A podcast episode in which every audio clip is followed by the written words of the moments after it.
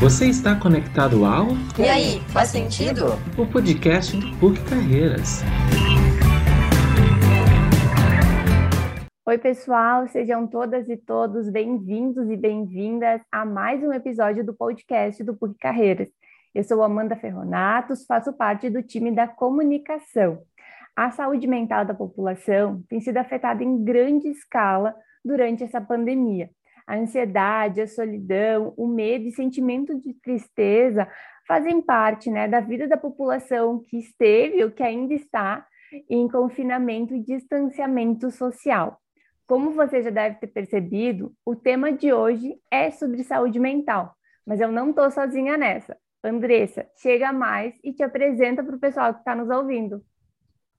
Oi, Amanda. Oi, galera que está nos ouvindo. Eu sou Andressa Portilho, estudante de psicologia e faço parte do time de gestão de talentos do PUC Carreiras. E trabalhando não apenas com a carreira, mas com a trajetória de vida das pessoas, o PUC Carreiras sabe da importância de refletir sobre esse tema, da ajuda profissional e de práticas na promoção da saúde e bem-estar. Estamos recebendo para esse podcast uma convidada de longe que está falando direto do Egito, né? Que honra! Então seja Israel. A de Israel, viu? A Atena Nardi, que é psicóloga, produtora de conteúdo sobre saúde mental, bem-estar e desenvolvimento humano no mundo corporativo e também mentora de carreira. Então, Atena, fala um pouquinho com a gente. Olá, pessoal. Olá, Amanda. Olá, Andressa. É um prazer estar aqui. Eu sou a Atena Nadi, eu sou psicóloga, produzo conteúdo sobre saúde mental. Trabalhei muito, estou trabalhando muito nesse tempo de pandemia. E vai ser um prazer bater esse papo com vocês. Legal, Andressa, Atena, deu uma palhinha sobre ti, né? Trouxe um pouquinho sobre tua carreira, mas conta pra gente, assim, né? Como que tu foi para Israel, como que foi essa mudança e também conta pra gente como que tu se aproximou do tema saúde mental, o que, que te motivou a produzir conteúdo sobre esse tema? Tá. Bom, eu vim para Israel foi por amor. eu conheci meu marido, nos casamos quando eu cheguei aqui, a gente decidiu vir para cá porque eu queria melhorar o inglês e ficar um ano só aqui, mas eu me apaixonei pelo país e já estou aqui há oito anos. E eu era do mundo corporativo, trabalhei durante muito tempo no RH, e aí, quando eu tive meu filho, decidi ficar com ele um ano e meio em casa, e foi quando eu fiz essa transição de carreira, comecei a atender, e aí, logo em seguida, eu comecei a produzir conteúdo sobre, a princípio, sobre carreira no LinkedIn, e eu vi uma necessidade muito grande das pessoas é, de falar e lidar com as emoções no mundo corporativo. Então, comecei a produzir conteúdo sobre saúde mental, fiz, me especializei em saúde mental, e hoje eu falo sobre saúde mental em todos os aspectos de nossas vidas. E durante a pandemia também eu vi uma necessidade imensa, então eu dei um bom suporte aí nas minhas redes sociais para as pessoas com lives, eu dou muitas palestras para empresas, porque as pessoas não sabiam muito o que fazer quando ninguém sabia, né? Até agora ainda não sabemos exatamente o que fazer quando chegou essa pandemia. Interessante que a Dana trouxe, né? E é bacana a gente conceituar questão de saúde mental, né? O que que significa, né? Para a Organização Mundial de Saúde, a OMS, o conceito de saúde mental é bem mais abrangente do que a simples ausência de doença. É um completo estado de bem-estar físico, mental e social, e dessa forma merece atenção em todas as suas vertentes. Durante a pandemia, esse tema ganhou força e visibilidade, né? A gente acompanhou muito o aumento significativo nos casos de ansiedade, de depressão, estresse e outros transtornos também relacionados à saúde mental, não apenas no Brasil, mas em todo o mundo. Atena, como tu enxergas a discussão do tema antes e depois da pandemia?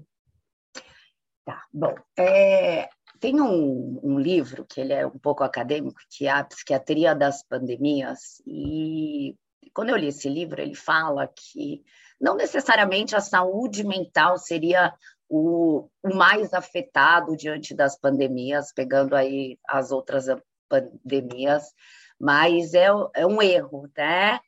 é, porque a saúde mental das pessoas foi muito afetada. Eu vejo que a, essa pandemia, gosto de. Tem um, um psiquiatra que eu gosto muito, que é o Bruno, ele fala que a gente pode pensar nessa pandemia como uma tempestade, tá? E que nós somos barquinhos. Então, todos os barquinhos estão balançando. Só que alguns barquinhos, eles estavam em manutenção, eles estavam muito bem, então eles não viraram, eles não afundaram.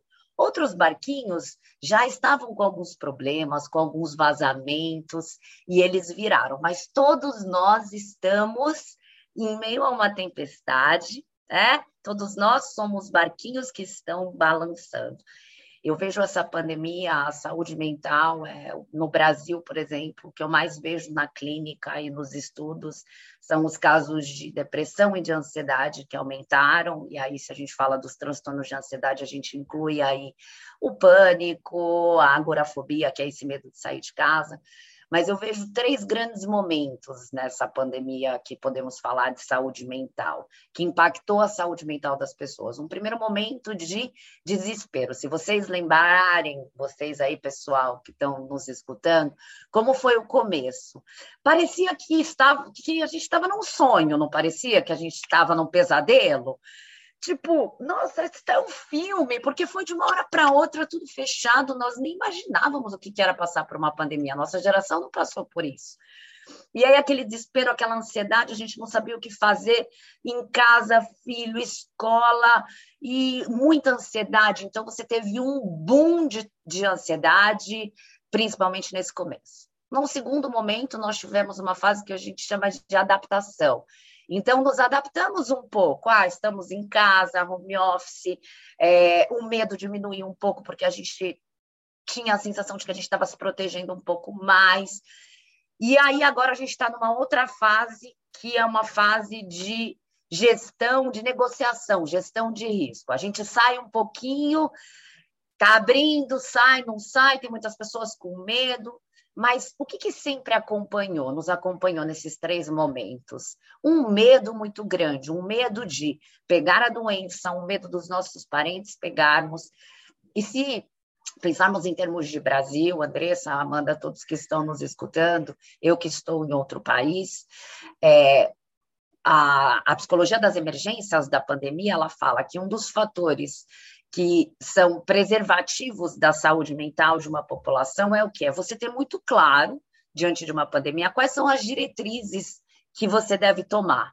E no Brasil isso não aconteceu.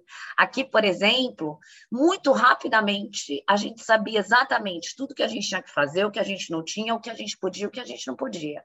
Aqui, quando a gente entrou em isolamento, se a gente saísse 100 metros de casa, a gente tomava uma multa de 5 mil reais.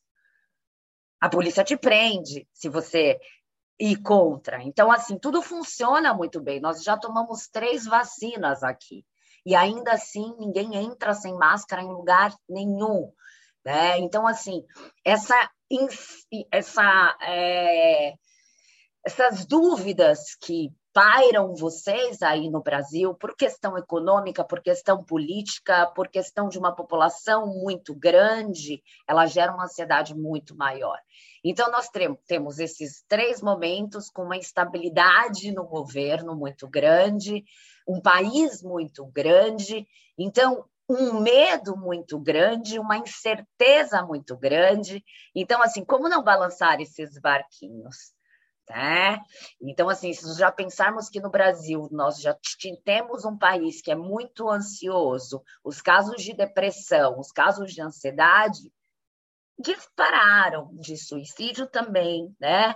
Então, nós temos hoje uma nova pandemia de saúde mental, não só no Brasil, como no mundo. Mas o Brasil, ele tem um problema de saúde pública hoje, que é a saúde mental das pessoas.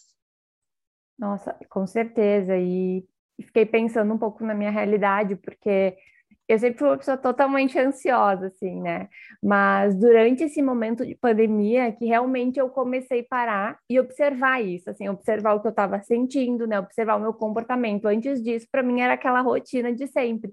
E aí, quando eu, assim, a gente começa a ler notícias, a gente percebe que uh, 9,3% da população, né, antes da pandemia, tinha esse diagnóstico de ansiedade. E com a pandemia, cresceu em 80% esses casos. Tu acreditas que Uh, diante de, desse momento assim que a gente vive, que a gente para, fica isolada, as pessoas também começam a se olhar, a se cuidar mais e também passar a diagnosticar não só a ansiedade, né, mas talvez muitas outras doenças, assim, eh, eu não sei se é um pouco do jeito brasileiro que no momento que, que tá ali na zona do perigo começa a se olhar, tu, tu consegue ver essa realidade Com também, certeza. Atena? Com certeza, nós temos aqui duas, dois, dois cenários, é, muitas pessoas, sim, que já tinham, né? Então é o barquinho que já estava com um defeitinho ali, que você vai, bota esparadrapo, né?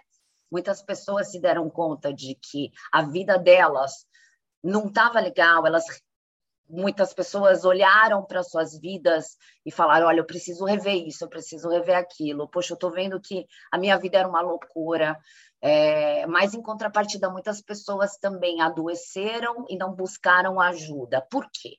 Porque você fala, eu sou muito ansiosa. A ansiedade, ela é diferente da angústia, que é um sentimento, né?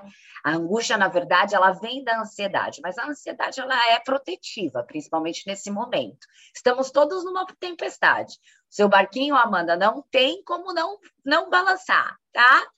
Então, essa ansiedade que você disse que você já tinha e ela ficou maior, é super natural que isso aconteça. Não tem como não ficar ansioso. Agora, como detectar que essa ansiedade ela é um problema, tá? Até para você pensar sobre isso. Quando ela nos torna disfuncionais. O que, que quer dizer isso? É, quando a nossa vida, tudo aquilo que a gente fazia, começa a não funcionar mais. Então você não consegue mais trabalhar, você não consegue mais fazer as coisas em casa. Aí nós temos um problema. E muitas muitas pessoas disfuncionaram em meio a essa pandemia. Por quê? Porque já tinha já características ansiosas, é, alguns transtornos leves de ansiedade, alguns quadros melancólicos, a depressão que a gente chama funcional, né? Ou de química, que é o quê? São pessoas que já têm um quadro deprimido, mas elas conseguem viver a vida. Então, muitas pessoas que já tinham essa depressão, que ela funcionava, no meio da pandemia, o que, que aconteceu? Elas, o barco delas afundaram. Só que como diferenciar, gente? É difícil, porque está todo mundo assim. Todo mundo está ansioso, todo mundo está mais melancólico, todo mundo está com medo. É, como diferenciar o que é um transtorno e o que, que é natural agora? É bem difícil, o limite ele é muito tênue. Então, é olhar e pensar. A minha vida se tornou disfuncional, o que antes eu conseguia fazer. Agora eu não consigo mais ou estou com mais dificuldade? Bom, se eu estou com mais dificuldade, ok, é natural que eu esteja. Aqui é muito importante a gente ter em mente o quê? Que é natural, é normal que nós não estejamos nos sentindo bem, que nós não estejamos nos sentindo seguros o Caligares falava, né? O, o, o, não normal é aquele que está ótimo, né? E, e, eu acho que, que é importante também a gente respeitar, né, o outro, porque nós mulheres, a gente às vezes né, isso era muito normal, às vezes, ai, não acordei bem. Aí pensava, ai, não dormi bem, estou estressada, não estou bem, não quero falar com as pessoas.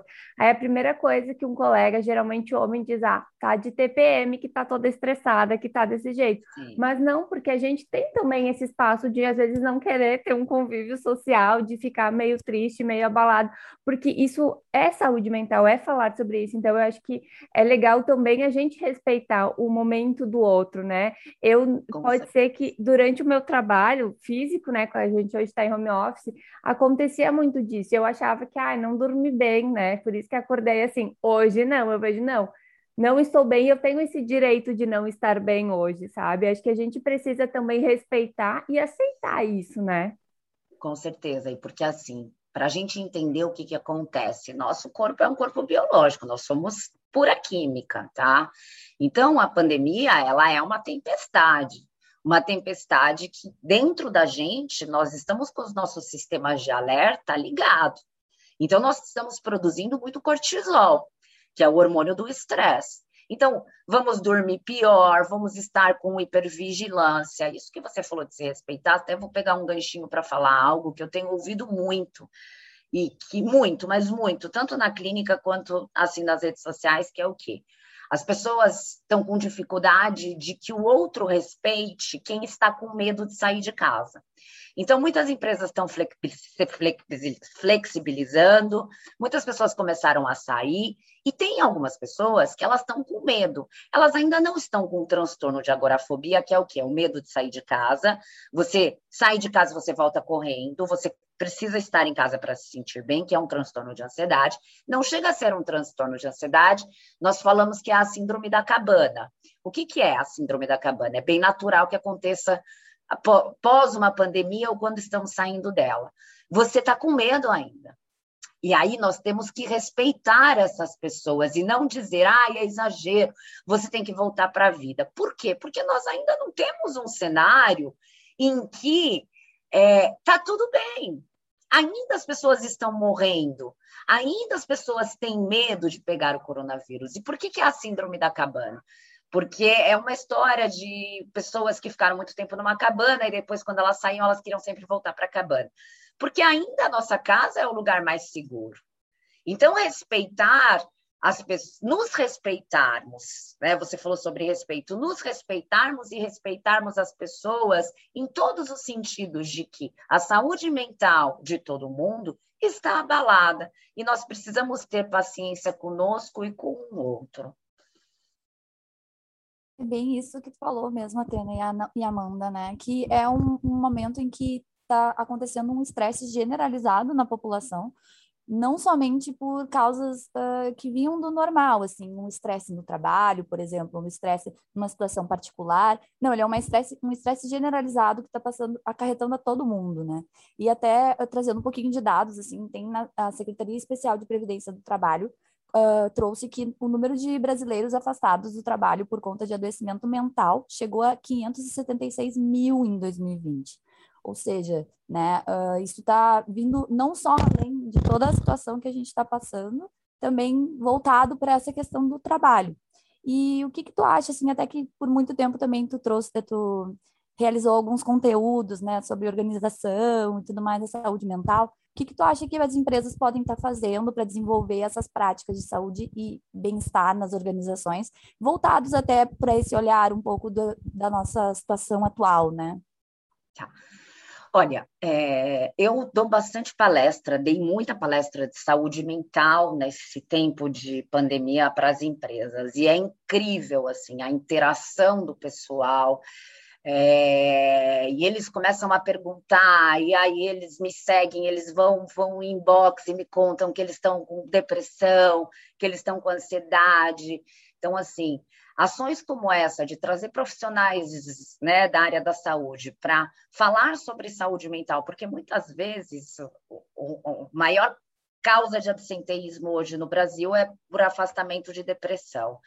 É, porque muitas vezes esse profissional ele precisa procurar uma terapia, ele precisa procurar um psiquiatra e ele pode continuar trabalhando, mas o que, que acontece? Como ele não tem espaço, porque saúde mental ainda é um grande tabu dentro das organizações, é, ele vai escondendo, ele vai escondendo, ele vai escondendo até que chega uma hora que ele chega num burnout, ou então ele chega numa depressão profunda, e aí ele se afasta, que foi o que aconteceu com muitas pessoas. O medo das pessoas perderem o emprego e não contarem os trabalhos que estavam passando por um problema de saúde mental, ou então porque elas achavam que elas iam continuar dando conta, continuar dando conta, fez com que tivesse esse boom. Né? Então, ações como essa, trazer profissionais da saúde, fazer convênios com empresas, a Vitude, por exemplo, eu faço muita palestra com a Vitude, não sei se vocês conhecem a Vitude, que é uma plataforma de saúde mental, uhum. é, fazer convênios com, com, com empresas como a Vitude para oferecer como benefício para os funcionários a psicoterapia, é, ou então, uma coisa que funciona muito, às vezes, quando eu faço treinamento ou dou palestra para líderes, pequenos grupos, é o quê? Os líderes, uma vez por semana, perguntar para os funcionários deles como eles estão se sentindo. Às vezes, simplesmente você perguntar como é que está na sua casa? Ou então, muitos líderes fizeram algo em algumas empresas que eu dei palestra muito interessante, que é o quê? Levar em consideração a situação de cada um. Então, se a Amanda está em casa com um recém-nascido e com, com dois filhos pequenos, vamos levar em consideração que a Amanda está numa situação de dificuldade maior do que o João, do que a Andressa, e vamos aliviar a Amanda de determinadas coisas, né? Só que aqui a gente tem um, um, um problema que adoeceu muitas pessoas também, que eu queria trazer para vocês, vocês vão, vão, vão concordar comigo, que foi o quê? Foi um excesso, uma, uma, um tiroteio para a gente do quê? De superprodutividade super produtivo, faça curso, faça isso, faça aquilo, faça isso, faça aquilo, faça isso, faça aquilo, e está trabalhando home office. Então, diferente do que muitas pessoas pensam, as pessoas estão produzindo muito mais em casa, porque elas uhum. trabalham muito mais horas, porque às vezes as mulheres, porque elas se ausentam às vezes para aula online, ou para fazer o almoço, ou para cuidar da casa, elas acabam trabalhando até tarde. Né? Então, fora esse essa tempestade, ainda essa essa tirania da produtividade, de olha, você está passando por uma pandemia, mas você tem que acordar cedo, você tem que fazer exercício funcional, você tem que fazer yoga, você tem que tomar sol, você tem que ligar para a família, você tem que fazer reunião online, você tem que fazer happy hour, você tem que fazer curso, ai, aproveite, veja o lado bom da pandemia, brinca com seus filhos, pinta com seus filhos, uh, e por aí vai. Quem aguenta isso? Exatamente, né? Para compensar, parece que esse momento que a gente está passando, as pessoas colocam numa balança de que tu tem que estar tá compensando todo momento, assim, esse, esse período que tu está em casa, esse espaço não, não é espaço ocioso, né? Porque o home office mostrou que muitas pessoas trabalham muito mais de casa, como até tu trouxe na tua fala agora, do que presencial, né? A produtividade aumentou bastante e que tem essa lacuna, assim, que as pessoas acham que por estar em casa elas têm tempo para fazer outras coisas, porque elas ainda estão usando do seu tempo para estudar, para cuidar da, tua, da, da sua casa, do seu trabalho, né? E não, não é um momento que a gente está tendo disponível completamente Sim. e eles querem. Não estamos de férias, né, Andressa? Exato. Não é férias, nenhuma férias, né? Exatamente. E assim, sabe que tem alguns estudos que mostram que as epidemias anteriores é, as pessoas elas não sofriam como nós estamos sofrendo de estar em casa. Por quê? Porque isso vem dessa falta de tempo, desse preencher o tempo o tempo todo. Nós temos que estar fazendo alguma coisa. Então, é, antigamente as pessoas elas sabiam ficar em casa, elas sabiam ficar com as suas famílias. Uhum elas estavam acostumadas com o convívio, então estar em casa para elas era um privilégio e para nós é uma punição. Exatamente. Então tem uma questão cultural aí, de uhum. geração. Não, exatamente isso. E, e, fazendo esse gancho da gente estar muitas vezes, né, quem trabalha no online conectado o tempo todo.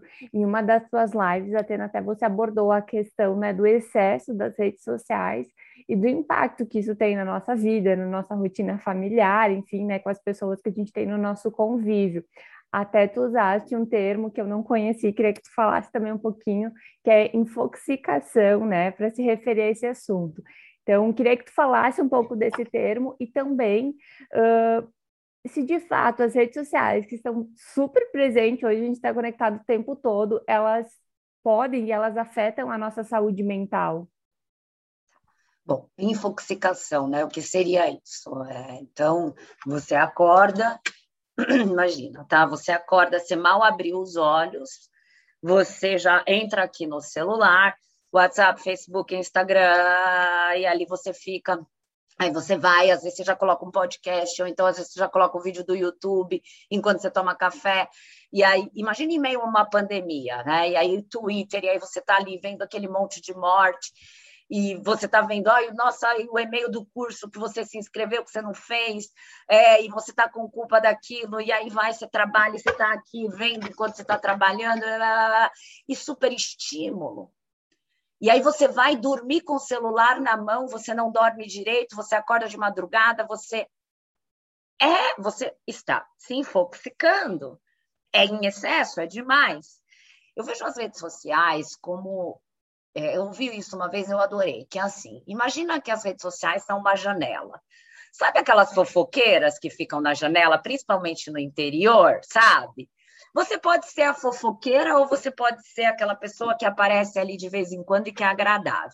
Se você for a fofoqueira, você fica ali na janela, olhando a vida de todo mundo, vendo o que está todo mundo fazendo, sentindo inveja do jardim do vizinho, e você passa o dia inteiro ali e a sua casa está lá, você tem que limpar a sua casa, seus filhos estão lá, você mal olhou para a cara dos seus filhos, do seu marido, você ficou o dia inteiro na janela.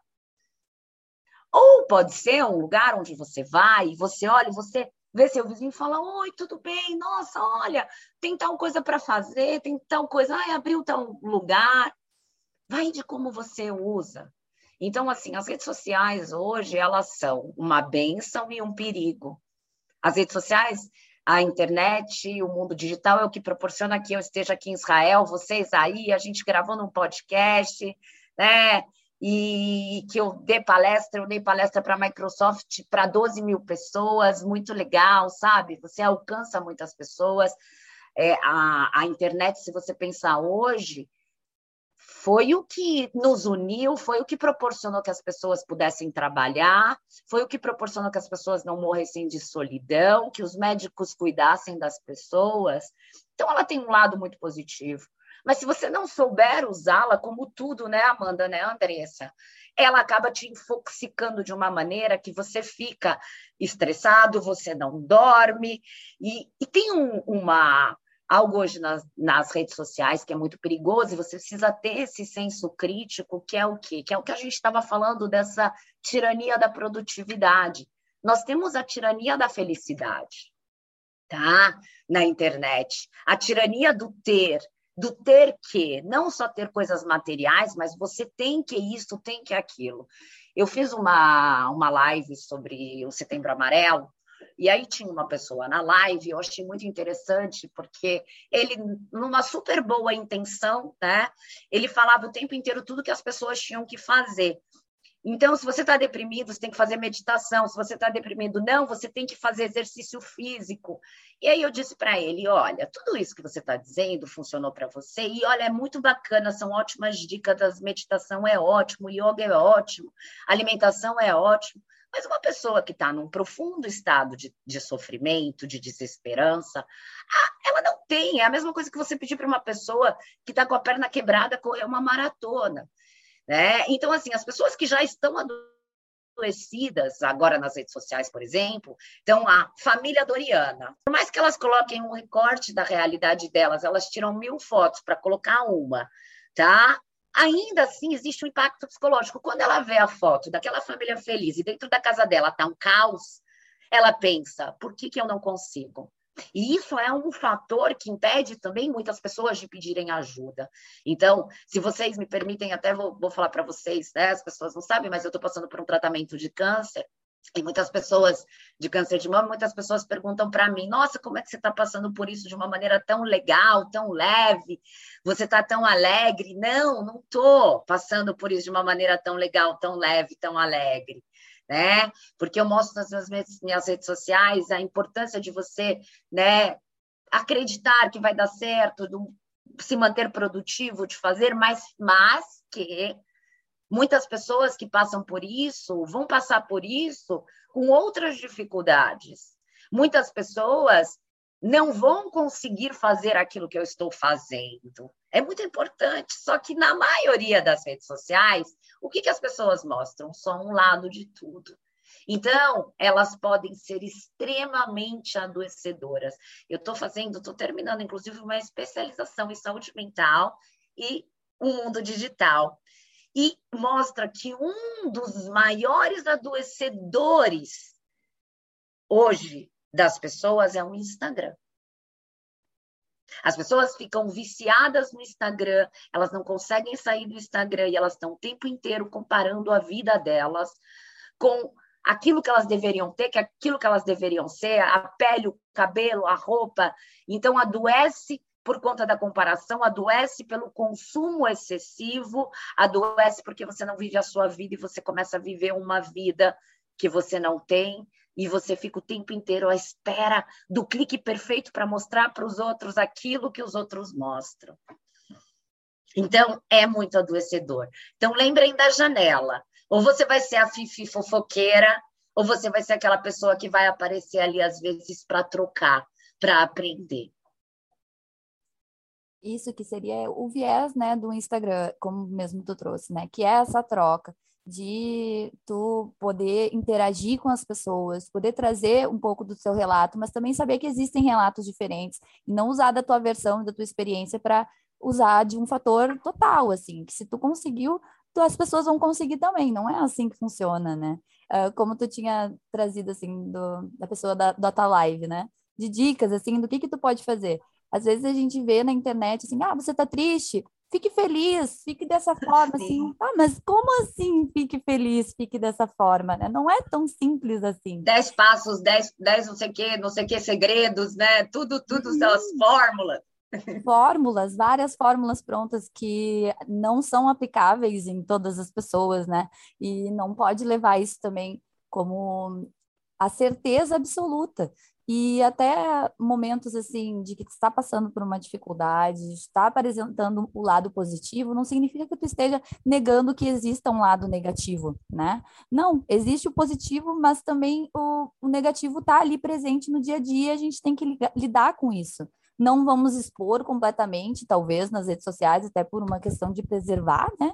Mas uh, que ser verdadeiro ao ponto de que eles existem também, que as pessoas têm que começar a olhar um pouquinho mais para si e não só ver o, o, exemplo das outras pessoas no dia a dia, né? De ter um olhar mais para nós mesmos, assim, com respeito, com afeto, saber um pouco mais dos nossos limites em condições físicas e mentais, né? É, então eu queria ver contigo assim quais não é bem umas dicas, né? Mas o que que tu aconselha assim para conseguir para as pessoas tentarem cuidar das emoções ou dos comportamentos, né? E da qualidade das suas relações assim no seu dia a dia, não algo pronto, né? Mas uma forma de conseguir se enxergar. Olha, tem algo que preserva muito a gente que vocês já devem ter ouvido muito e que é muito verdade, que é tentar manter um pouco a nossa rotina, tá? Tentar, enquanto em casa, tentar manter um pouco a nossa rotina, porque você sente que a sua vida está funcionando de alguma maneira. Nem sempre isso é fácil, essa rotina vai ser modificada, porque você tem a geladeira em casa, porque você tem a televisão em casa, porque você tem os filhos em casa, mas tentar manter o um mínimo de rotina. A atividade física, ela é muito importante, né? principalmente por conta do excesso de telas, pelo sedentarismo de estar em casa, é, o sono, dormir bem. Quando nós dormimos, nós fazemos uma higiene do nosso cérebro. Então, as pessoas ficam até tarde nas redes sociais vendo série, elas não dormem bem. É, alimentação, se alimentar um pouco melhor, não ficar se entupindo de comida é, gordurosa, de doce, porque diferente do que pensamos, o chocolate, o doce, ele só dá uma sensação de bem-estar na hora, mas ele inflama nossos órgãos. E principalmente olhar para si e assim, ó, vamos pegar a história do barquinho, tá? Se o seu barquinho já estava com problema, atenção. Atenção, dá uma olhada, vê se seu barquinho não virou, se seu barquinho está afundando. E se seu barquinho estiver afundando, pede ajuda, pede para as outras pessoas ao redor, ou me empresta uma ferramenta aqui, me empresta aqui outra coisa. Procurem ajuda, é o que eu sempre falo. Se você quebrar seu carro no meio de um deserto, tá? E você tiver forte, alimentado, bem, vai ser muito mais fácil você atravessar esse deserto e até chegar ajuda. Agora, se você estiver fraco, se você estiver desnutrido, se você estiver sem dormir, vai ser muito mais difícil você atravessar esse, esse deserto. E, e não tenha preconceito em relação a procurar um médico. O antidepressivo, uma medicação psiquiátrica, ela está aí para te ajudar a regular a química. Porque o que é a depressão? A depressão ela acontece por uma série de fatores genéticos, situacionais, e diante de uma situação como essa, se o seu barquinho ele já estava um pouquinho com um defeitinho aqui, um defeitinho ali, ou lá na fabricação dele, que é a sua infância, tinha alguma coisa que não foi bem feita, é possível que ele vire. E é preciso pedir ajuda. Não sofra sozinho, não deixe que seu barco afunde, porque a hora que ele chegar lá no fundo do oceano, vai ser muito mais fácil de subir. Então, peçam ajuda. Como a Amanda trouxe a questão da ansiedade, a ansiedade agora ela é natural, ela é normal, mas se você está comendo demais, comendo de menos, dormindo demais, dormindo de menos, é, trabalhando demais, trabalhando de menos, gritando demais, gritando de menos, é, triste demais, triste de menos, se tem alguma coisa em excesso demais que disfunciona a sua vida a ponto de você não ter vontade de levantar, você ter dificuldade de foco, de concentração, você vai ter dificuldade de foco e concentração diante desse estresse. Mas se é uma dificuldade que te incapacita de trabalhar, atenção, busque ajuda, procure um psicólogo. Às vezes, um psicólogo vai dizer para você: olha, não precisa ainda procurar um psiquiatra, vamos tentar a terapia. Ah, não tenho dinheiro para fazer terapia. Tem muitos profissionais que se disponibilizaram para ajudar, tem as faculdades, as universidades. Não, não achou ninguém? Tem o CVV, que é o Centro de Valorização da Vida, que é o 188 que é um canal que tem profissionais capacitados para te ouvir em momentos de muita angústia, mas não adoeçam. Não deixem que essa ansiedade, que a Amanda comentou, por exemplo, chegue num ponto em que você começa a ter crises de pânico e você não consegue sair de casa. Ou que ela vire um transtorno de ansiedade generalizada, em que você não consegue nem tomar banho. Tem pessoas que não conseguem mal tomar banho, tamanha ansiedade. É? E atenção, atenção à tristeza. Estar triste agora, estar mais melancólico agora, estar sem vontade de fazer as coisas agora, é natural, é normal. Só que quando isso começa a passar do ponto ó, que você não quer mais falar com ninguém, que você começa a não ver muito sentido em muitas coisas, procurem ajuda antes do barco afundar. Não, perfeito. Uma, uma grande reflexão, assim, né?